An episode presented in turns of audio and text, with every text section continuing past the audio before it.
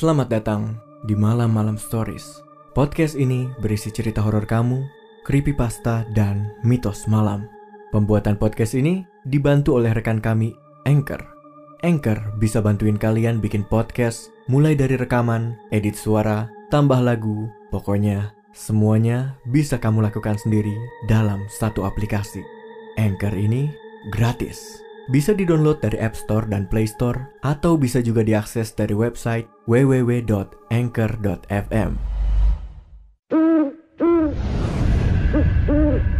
Malam-malam story.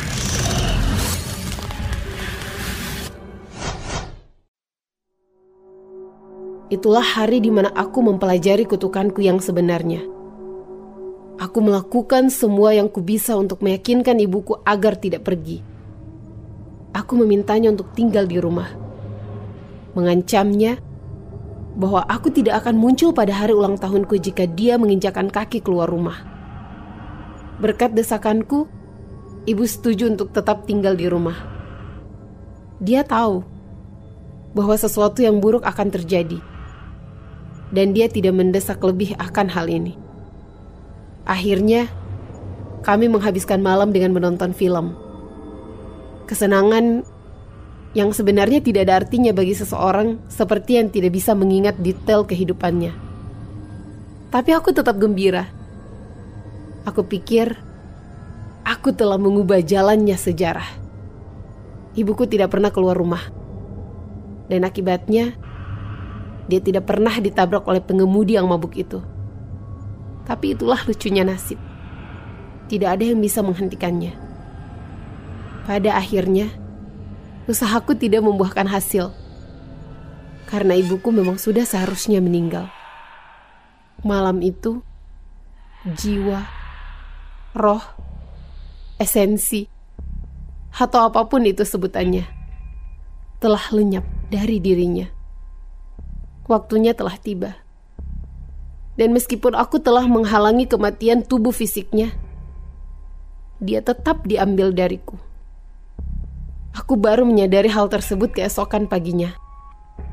Aku tahu ada yang tidak beres ketika menemukannya duduk di tepi tempat tidurnya.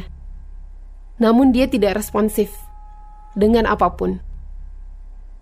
Tidak ada dokter yang bisa menjelaskan karena semua kondisi vitalnya baik-baik saja. Secara fisik, dia sehat, namun jiwanya sudah tidak ada. Hari itu aku belajar bahwa aku tidak bisa menyelamatkan siapa pun yang telah menjadi korban penghakiman takdir yang kejam.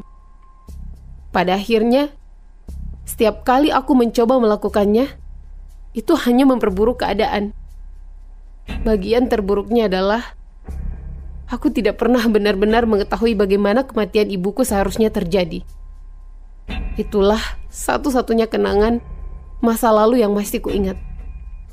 Padahal seharusnya kutukanku tidak berjalan seperti itu. Dalam memoriku, dia dipukul oleh pengemudi mabuk. Tetapi menurut setiap dokumen kematian yang ada, dia menghabiskan tahun-tahun terakhirnya dalam keadaan koma. Sekarat hingga tubuhnya akhirnya menyerah. Pada saat ibuku meninggal, pacarku telah mengetahui tentang kutukanku selama bertahun-tahun. Dan dia memutuskan untuk mengambil alih tugas dalam mencatat hidupku. Punya pengalaman horor? Kirim cerita kamu ke www.malamalam.com. Punya keinginan bikin podcast?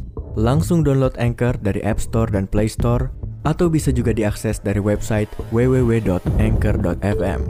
Anchor bisa untuk edit dan upload podcast kamu. Dan yang penting, Anchor ini gratis. Setiap peristiwa, penting atau kecil, dia tuliskan ke dalam buku catatan yang sama yang dibawa oleh ibuku selama bertahun-tahun. Sampai hari ini, Aku tidak tahu apa yang telah kulakukan sehingga pantas mendapatkan laki-laki yang luar biasa ini. Meski hidupku rumit, dia tetap mencintaiku. Rasanya aneh sekali. Setelah mengenal satu sama lain sejak kecil, saat dia mengenalku, aku malah melupakannya. Saat kami pertama kali bertemu, aku tahu kami akan menikah suatu hari nanti. Tentu saja aku melakukannya. Aku sudah memiliki setiap memori yang tersimpan di pikiranku, meskipun kami belum melakukannya. Mungkin itu jugalah yang memungkinkanku untuk bertindak lebih percaya diri daripada diriku yang sebenarnya. Atau mungkin takdir memang berperan dalam hubungan kami. Aku tidak tahu. Tapi saat kami memasuki momen di mana rasa suka itu mulai bertebar, kami memutuskan untuk berkencan. Bersama-sama, kami berbagi semua pengalaman pertama kami. Meskipun sekarang aku tidak ingat satupun dari hal itu, aku tetap bisa mengingat perasaan yang terkait dengan setiap peristiwa itu. Aku mencintainya dengan sepenuh hati. Meskipun kehilangan beberapa kenangan yang aku miliki tentangnya setiap hari. Yang membawa kita hingga ke hari ini. Malam itu, kami tidak bisa tidur. Dia tidak tahu kenapa, tapi sesuatu terus mengganggu pikirannya. Kami akhirnya memutuskan untuk begadang, berbicara, dan mengenang masa-masa yang telah lama berlalu. Aku tidak akan melemah. Aku tidak akan menangis. Dan aku tidak akan membiarkan dia tahu apa yang akan terjadi. Dia hanya menulis catatan terakhirnya ke dalam bukuku. Dan kemudian, kami tertidur dalam pelukan satu sama lain. Aku tidak bisa mencegah kematiannya. Aku tidak ingin dia mengalami nasib yang sama seperti ibuku. Dan begitu dia pergi, tidak akan ada lagi yang tersisa yang akan melanjutkan ceritaku. Setiap hari akan berlalu seperti biasanya, dan aku akan melupakannya. Aku ditakdirkan untuk mengembara di dunia ini sendirian. Aku tidak bisa melakukan apa pun kecuali menunggu kematianku nanti. Itulah kenapa aku menulis cerita ini sekarang. Karena suamiku sedang tidur di sampingku. Aku ingin dunia tahu apa yang tidak bisa kulakukan. Aku membutuhkan seseorang untuk mengingat ceritaku, untuk mengingat bahwa aku pernah berada di sini.